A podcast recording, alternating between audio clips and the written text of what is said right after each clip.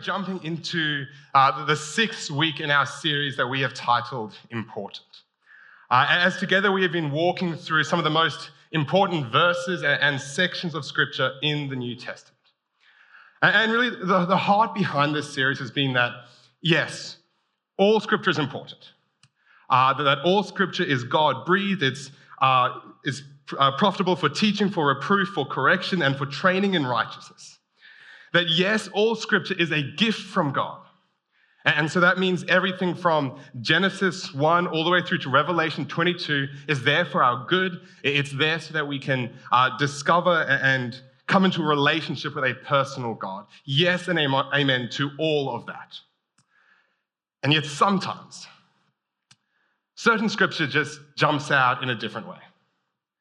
That dependent upon our context or our circumstances or, or the moment we are living in, certain scripture can speak to us in a different way. And that can actually mean that it demands more of our attention and demands more of our focus than it normally would. And so, what we've been doing through this series is we've been jumping into some really important verses like Romans chapter 8, John 10 10, the Great Commission, some of Jesus' important teachings on what discipleship actually looks like, as well as Jesus' commandment that we should love. And so, this week, I want to jump into another section of the scripture that, uh, like those other verses, again, I feel is pretty well known, that we'll all be fairly familiar with it. And again, I feel like it falls into that bucket of really important parts of the Bible the Beatitudes. Uh, and look, if you've been attending the evening service, you'll know we've been walking verse by verse through the Beatitudes. And uh, what we've really been discovering as we've been doing that is that the Beatitudes are actually this description of what it looks like when your life is transformed by the gospel. What it looks like when the good news of Jesus gets a hold of you and it starts to change you from the inside out. Uh, that, that first we realize we are in poor in spirit, that we actually need Jesus, and then we begin to mourn over our brokenness and we weep over that and, until eventually we become meek and we accept Jesus into our lives and we hand reign of our lives into his hands. Uh, and, and, there, uh, not overnight, but over time, we are transformed by the Holy Spirit into the sort of person who uh, can, uh, who hungers and thirsts for righteousness, who is merciful, and eventually we become pure in heart. And look, that has been an absolutely awesome series. And uh, if you're interested in that, I would really encourage you to go away and listen to it online. But what I want to do this morning is I want to take a deep dive into the last beatitude. And it's really interesting because the way that Jesus chooses to land the, the beatitudes, the way Jesus chooses to finish off this journey of what it looks like when your life is transformed by the gospel, is by talking into the opposition that each of us will face if we walk along that path for long enough. So if you've got your Bible with you, it's Matthew chapter 5, verse 10. Uh, and if you don't, it will be on the screen. Blessed, blessed are those who are persecuted for righteousness' sake, for theirs is the kingdom of heaven. Blessed are you when others revile you and persecute you and utter all kinds of evil against you falsely on my account. Rejoice and be glad for your reward is great in heaven. For so they persecuted the prophets who were before you. That Jesus' final beatitude, his final blessing, and the topic of this morning's message is all about persecution. Which just means it's going to be a nice, light-hearted message with a, a whole bunch of jokes. Um, no, it, it's a little bit of a tough message, I'll, I'll admit. Uh, but the reason I actually wanted to talk into it this morning is because and the reason I actually think it fits so well into this important series is because I think for a lot of us, this isn't something we like talking about. Uh, especially in a church context, we don't really like talking about opposition that we face from the world. And yet, Jesus did. Uh, he, he, talked a lot about uh, the opposition and, and the persecution we will face in this world. And so I think it's important that we do as well. And, and secondly, I actually think for a lot of us in this room, we don't even think this applies to us. You know, despite the fact that uh, persecution of Christians is at an all time high worldwide, that there are currently over 360 million Christians living in places of high levels of persecution. Despite the fact that in the last year alone there have been 6,000 Christians who have been martyred, There have been 5,000 who have been t- detained without trial or arrested, imprisoned. D- despite all of that, we, we look at those figures and we go, yeah, but that doesn't apply to me. You know, I, I live in the West, I, I have freedom of religion. I, I'm not getting killed for what I believe. I, I'm not experiencing opposition from this world around us. And look, I, I understand that thought process. I, I, get where it comes from. That, that is actually my first response as well. And, and yet, it puts us in a bit of a weird space right off the bat. Because we're basically saying that this promise from Jesus isn't for us, that this beatitude isn't for us. And I don't actually think that's the way we're supposed to read this. That the Beatitudes are for every Christian. This is a part of what it looks like to follow after Jesus. And so, what I want to do is, I want to quickly break down two ideas about the idea of persecution, uh, and then we can jump into the meat of tonight, uh, this morning's message. Does that sound good? All right, so firstly, persecution is a promise. See, remember, the way you, we need to look at the Beatitudes is it's this journey of what happens when you, you seek after Jesus. That first you are saved, then you are transformed, you are sanctified, then you become agents of God's peace in the world. And what must happen after that, as a necessary consequence of who you are becoming in Jesus, is you must face opposition from this world around us. That Jesus says, in this world, you will have tribulations. Not you might. Not, not you could, not you should be ready in case something pops up. No, in this world, you will face trials, you will face troubles of many kinds. And so, yes, I'll be the first to admit that for us living in Kenmore in 2022, it looks different to other parts of the world. That because we do not live in a culture that is ruled by violence and fear, the way and manner in which the world opposes us is actually different to our brothers and sisters in parts of the world like China or Iraq or India. That we're, not going to be killed because of what we believe, that that's not the world we live in. But as I read the Bible, as I read the words that Jesus has to say to us, I, I cannot help but see that as Christians, opposition does not run on an opt in system. That experiencing condemnation from this world around us is not a choice we get to make. That persecution is our promise. And, and, so, as we, we walk into this idea this morning, I want you to start thinking about what that actually looks like in your life. See, maybe you're here this morning and, and the way you experience it is in the squeezing of your integrity. That you know, there are people in your life, your, your classmates or your colleagues or your friends, and, and they know you're a Christian, right? And it's like they do everything in their power just, just to push you over the edge, to, just to get you to do something that they know you shouldn't do. Oh, you, you don't have to follow procedures on this one. It's okay, just skip it. No one will know. Oh, you, you can have that extra drink, it, it'll be fine. Oh, you, you can cheat on this quiz. No one's actually going to check. It doesn't really matter. And, and they say these things not because they even want you to do them, but because they know that if you fail to live up to the values you have declared, then you are just like everyone else. Maybe you're here this morning and you've experienced it as hate. That, that someone finds out you're a Christian.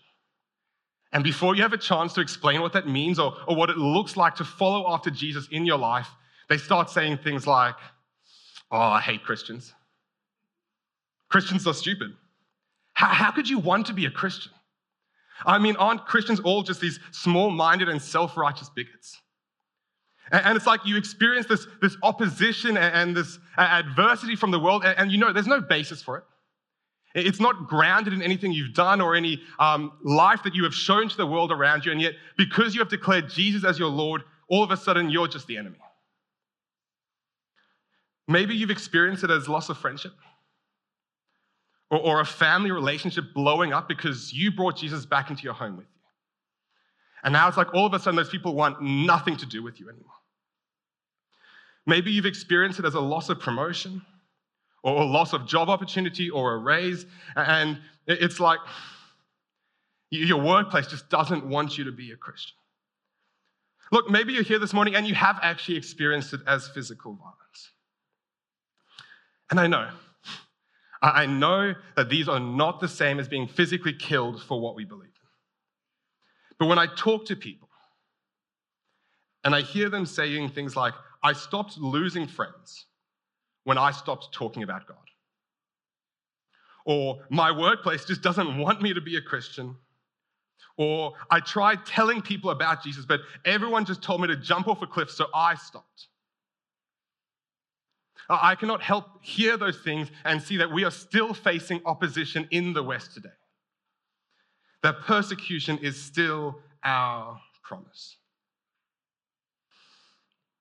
But we do have to be careful. Because we need to make sure that when we're talking about opposition, when we're talking about persecution, that we're being persecuted for all the right reasons. That Jesus says, Blessed are you when you are persecuted for righteousness'. He doesn't say, Blessed are you when you're hated for being obnoxious. He, he doesn't say, Blessed are you when you're having a hard time because you're being difficult to talk to, or you're argumentative, or, or you're just seriously lacking any wisdom in how you share the gospel with those around you. It's blessed are you when you are persecuted for righteousness' sake. Blessed are you when the world hates you because it sees Jesus inside of you. See, I think, yes, sometimes as Christians we are persecuted because of what we believe, because of our values, that 100%, but I think often we're persecuted because we're just jerks.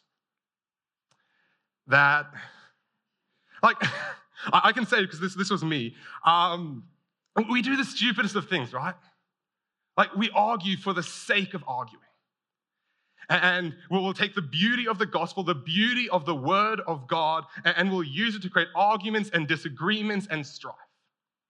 And we'll debate with people, not because we love them or because we want them to know the truth or find Jesus, but because we somehow think if we, we argue and we use the Bible as our basis and we just have these discussions all the time, this robust conversation, then, then somehow we just look smart. Look, that is not the point of the Bible. And that is definitely not what Jesus is talking about here. That yes, the Bible is a sword, and there are times where its truth should be wielded as such to pierce into people's hearts, but it is never a sledgehammer. It should never be used to, to belittle, to beat down, or to create conflict.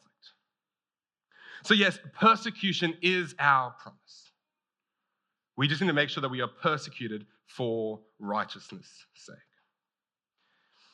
And look, so, so with those two facts squared away, I think the way we should read this beatitude this morning is that if your life has been captured by the gospel, then it should be a life marked by persecution.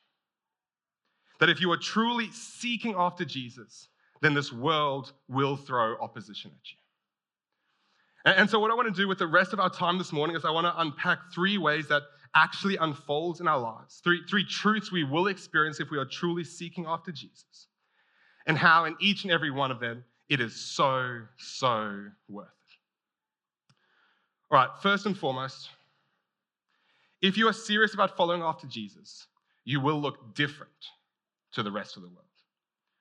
Uh, John 15, if you are of the world, the world would love you as its own.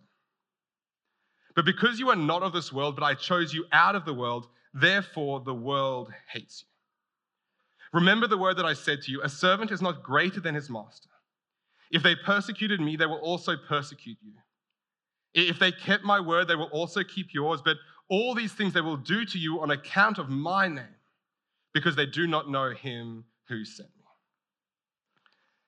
That if we are chasing after Jesus and not the things of this world, we will, by definition, look different to that world. That the life that Jesus is inviting us into is not the life the world is inviting us into. And so, what that means is, as Christians, we do things differently. We do relationships differently, we do family differently, we do our jobs differently, we do money differently. In a world that says it's all about me, myself, and I, and whoever ends up with the most toys wins, Jesus says, Do not lay up for yourselves treasures on earth where moth and rust destroy and where thieves break in and steal, but lay up for yourselves treasures in heaven. In a world that idolizes wealth and prestige and, and how many zeros you have at the end of your bank account, Jesus says the love of money is the root of all sorts of evil, and it is easier for a camel to go through the eye of a needle than for a rich person to enter the kingdom of God. In a world that says casual relationships are the go and sex is just an appetite, Jesus says, From the beginning of creation, God made them male and female. Therefore, a man shall leave his father and mother and hold fast to his wife, and the two shall become one flesh. That according to Jesus, marriage is between one man and one woman for one lifetime, and that is God's perfect plan and intention for how it should work. In a world that says porn is just natural, that it's a victimless crime and everyone does it, Jesus says, do not even look at a woman with lustful intent. That every single woman caught up in the brokenness of that industry is someone's daughter and an image bearer of God and is deserving of being treated as such. In a world that says, get to the top and stay there, whatever it costs and whoever you have to trample to get there, Jesus says, but whoever would be great among you must be your servant. And whoever would be first among you must be slave of all, that we are called to be different. And look, I know I'm highlighting some really big topics there. And they're controversial, controversial to the world around us. And I think the reason we don't actually like talking about those topics is because it is in them that our difference is made most apparent from the rest of the world. That Augustine said that followers of Jesus should be most distinguishable from the world in their attitudes towards three things money, sex, and power. That if you are truly seeking after Jesus, you will look different to the rest of this world. That you will stick out like a sore thumb. That you will be a city on a hill whose light cannot help but be seen. You will be salt thrown on a meal that cannot help but be tasted. You will be different. But, and this is an important but, the point is not to be different for the sake of being different. We aren't just called to, to be against the culture we are living. We shouldn't just be anti capitalism or anti media or anti violence or, for some reason, anti Harry Potter. Um, you guys too. Um, we should always be pro Jesus. That, that we don't just look different to the things around us. The reason we look different is because we look like Christ. And, and look, what happens when that is true is the world will take notice. And what will happen is, is those around us, they will compare their own self righteousness, their own good deeds to the manifest righteousness of Christ in your life. And in comparison, everything they bring to the table will look showy and cheap and fake. And, and that'll do something. It'll either cause people to come running away from you in, in fear and in anger towards Jesus or it'll stir up something in them that, that makes them long to have that in their lives and they will come running towards Him. That people should look at us and see Christ in us, and it should be irresistible to them. It should be something so desirable that they cannot help come to Him. But you know who else will notice? And this is something I don't think we actually talk about often enough in church. Other believers. That uh, uh, for too long, I think we've bought the lie that our relationship between us and Jesus is just about us, that it doesn't affect anyone else, that it's just me and him. And I don't think that's true. That, that you are not walking this journey with Christ in isolation. That there are other believers around you who need to look at you and see there is something different about you, and that means they can be different as well. Because you know what happens when you're different, right? You'll be contemplating walking away from a really difficult marriage. And yet you will do to the, choose to do the really, really hard work of loving and submitting and going through the process of reconciliation. And, and by the grace of God in your life, that, that marriage will be restored. And you know what will happen? There will be six other couples in the church who are considering going through a divorce, and when they look at you and when they look at how you have been different from the world around us, when they look at what Jesus has done in your marriage, they'll go, Look, maybe I can be different too. Maybe God can restore our relationship.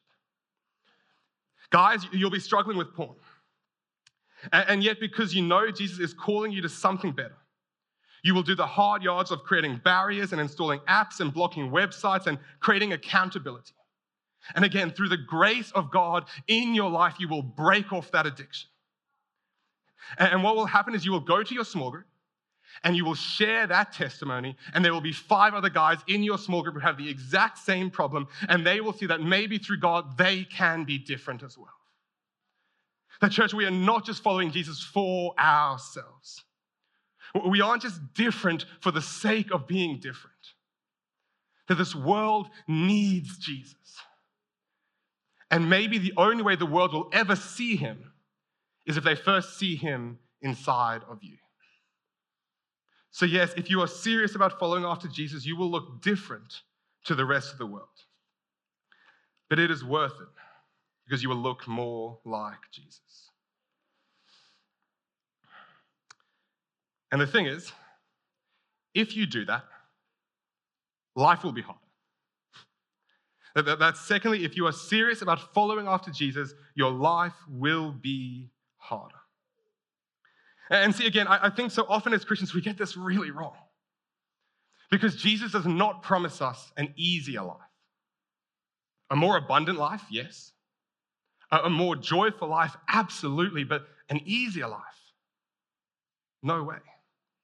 Uh, Matthew 7 14, for the gate is narrow and the way is hard that leads to life. And those who find it are few. That being a Christian is not supposed to be easy. Let me say that again. Being a Christian is not supposed to be easy. I mean, let's just get really practical for a second, okay? And let's actually ignore the opposition we face in the world just for a bit. Um, if you want to do money, the way that Jesus says to do money, you are starting at a lower income level than everyone else. That where everyone else has Mm. Uh, 100% of their income to meet their mortgage repayments or, or rent or to cover groceries or school fees, you have to make do with 90%. If you do Sabbath and rest and you establish rhythms, the way that Jesus says to establish rhythms, you have one less day in your week. That where everyone else has seven days to, to do the, the groceries and, and clean the house and do the laundry and, and earn an income, you have to make do with six. If you want to do marriage, the way Jesus says to do marriage, and, and look, never been married, so take from this what you will. But what I read in the Bible is that if you do marriage the way Jesus says to do marriage, it sounds really, really hard. It, it means both sides continually sacrificing and pouring yourselves out and dying to your own desires so that you can serve your partner. It means men, because I read the Bible as a guy, it means we are called to be like Christ is to the church to wives. And that means we lead, not the way the world leads, but we lead by being the first to forgive. We lead by being the first to repent, the first to admit we're wrong, the first to sacrifice and to love when all that is in you is telling you not to. And that sounds really hard. That if you want to be different to the world, then it will be hard. And it will require hard work. And again, that isn't even taking into consideration the opposition we face from the world. So let's throw that back into the mix. Because you know what is hard? It is hard to deal with the fact that your friend has completely cut you out of your lives because you told them about Jesus. It is hard to have a family relationship blow up because you brought Jesus back into your home. And now every time you come together, it's just really awkward sitting around the table because everyone knows what you believe, everyone knows what you value, and they disagree with you. And now that relationship is just gone. It is hard to live with the fact that people think of you as a small minded bigot because you believe in things like the sanctity of life and the sanctity of marriage, and you actually speak about those things. And it's not like the world even thinks you're wrong. I mean, they do think you're wrong, but they don't just think your views of the world are wrong. They actually view you as the enemy. They view you as someone who is trying to actively oppose their freedoms and their liberties. It is hard to know that, that you might not be getting that promotion, or you might lose that raise, or you might actually lose your job because you are telling people in your workplace about Jesus because you know you are being called to be a faithful witness. And yet, the thought of your colleagues entering into eternity apart from Jesus breaks your heart so much that you cannot help but tell them the truth. It is hard, church. And I think it should be. Because I don't think it was easy for Jesus to go to the cross. And so I don't know if it should be any easier for us to follow in his footsteps. And can I just say that is why the prosperity gospel is such a heresy? Because it teaches a message that says from the moment you meet Jesus, it's just all up and to the right. That if you give your life to Jesus, then you are guaranteed a life of cash, money, and prizes. And look, what that does to a new believer is that they will eventually go through those hard times, that they will come under opposition, they will go through the, the dark night of the soul. And if all they have ever been told is that life as a Christian should be easy, then they will begin to hate and resent the God who has withheld that ease from them. But if you go into your walk with Christ expecting to face hardship, expecting to face opposition, then you will go through those same seasons. And instead of running away from God, you will come running to Him, and He will give you a strength that you never thought was possible. Uh, 2 Corinthians, but He said to me, My grace is sufficient for you, for my power is made perfect in weakness. Therefore, I will boast all the more gladly of my weakness so the power of Christ may rest upon me. For the sake of Christ, then I am content with weakness, with insults, with hardships and persecutions and calamities. For when I am weak, then I am strong. That yes, we are promised life will be harder if we follow after Christ. But when we do that, when we enter into that, we are promised that Christ will come alongside us and give us a strength that is far bigger than anything that could come from us. Uh, 2 Corinthians 4 We are afflicted in every way, but not crushed.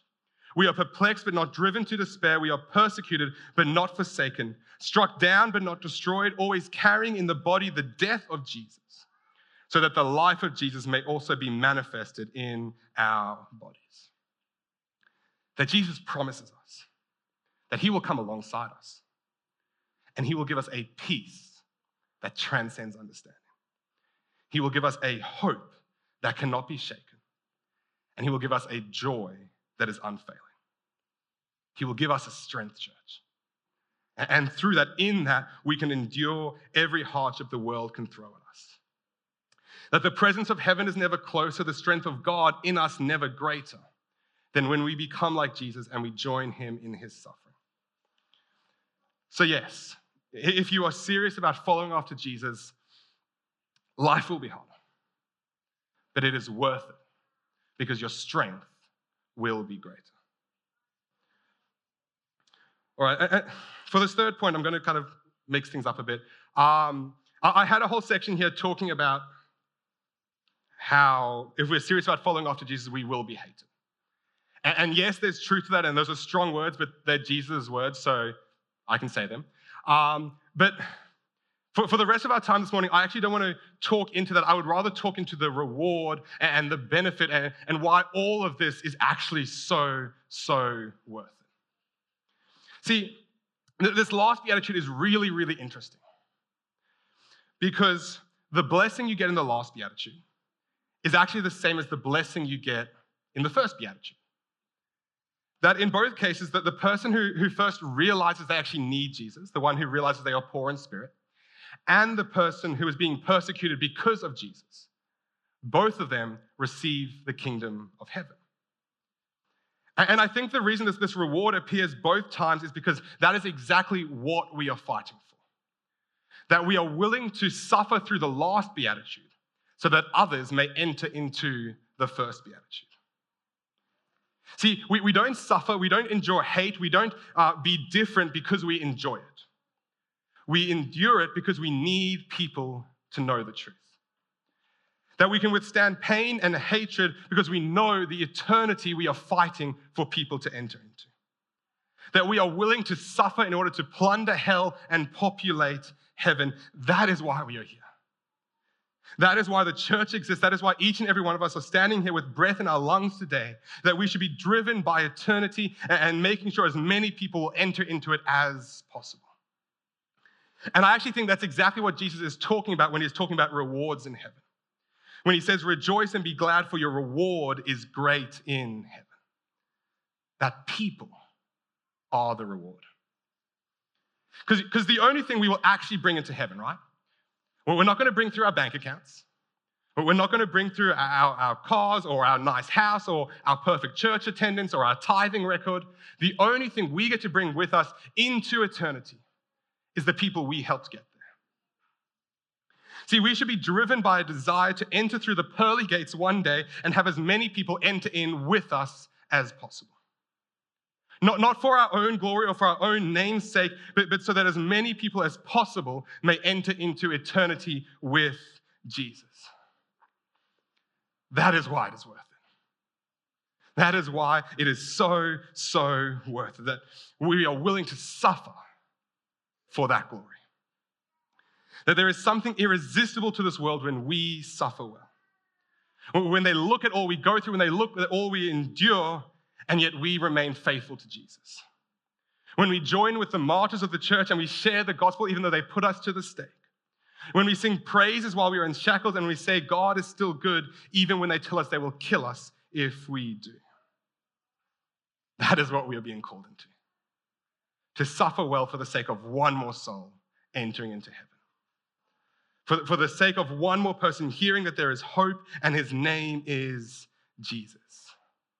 That is the joy set before us that we are willing to endure all the opposition the world can throw at us. So, yes, if you are serious about following after Jesus, you will be hated, you will face opposition. But it is worth it because it means your witness will be great. So, look, as we finish this off and, and the band can start coming up, I, I know this has been an intense message. Uh, that there haven't been a lot of jokes. I haven't thrown in too many fun analogies or uh, anything to sort of break up the intensity, but again, I actually think this is a really important topic. And I think it's one that is deserving of some weight and it's deserving of being treated in that way. And so, as we close off this morning, I want to, I want to ask you one question Where is it in your life that you feel Jesus is calling you to be different?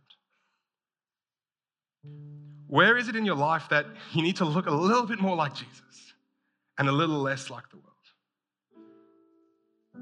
Is it in your workplace? Do you show up every day, Monday through to Friday, and just do the things that everyone else does because that's how it works? And, and you know that if you swim against the flow, if you break the mold, then there's going to be opposition. Or do you rock up to, to work on Monday and you are just on fire? That you go into work in a way that just represents Jesus. That you work with such energy and enthusiasm that it glorifies your position and it glorifies your boss and your company, and most of all, it glorifies Jesus to the world. Is it in your family? Do, do you interact with the world the way that, uh, with, your, with your family, with your husband or your, your wife or your kids in the way the world says to? Because you can do that, right? And if you're doing what the world is doing in your family, you will get the same results the world is getting. And when I look at the, the, the families of the world, I see brokenness, I see neglect, I see absent fathers, and I see divorce. Or you can invite Christ into your household. You can love your husband and your wife as, as, Christ first loved you. You can create a space where your children can grow up knowing Jesus and, and coming to have a relationship with Him. You can have doors that are open to all those around you. Is in how you deal with your money. Because the way the world says to, to handle money is that it's all mine and I can do with it what I want.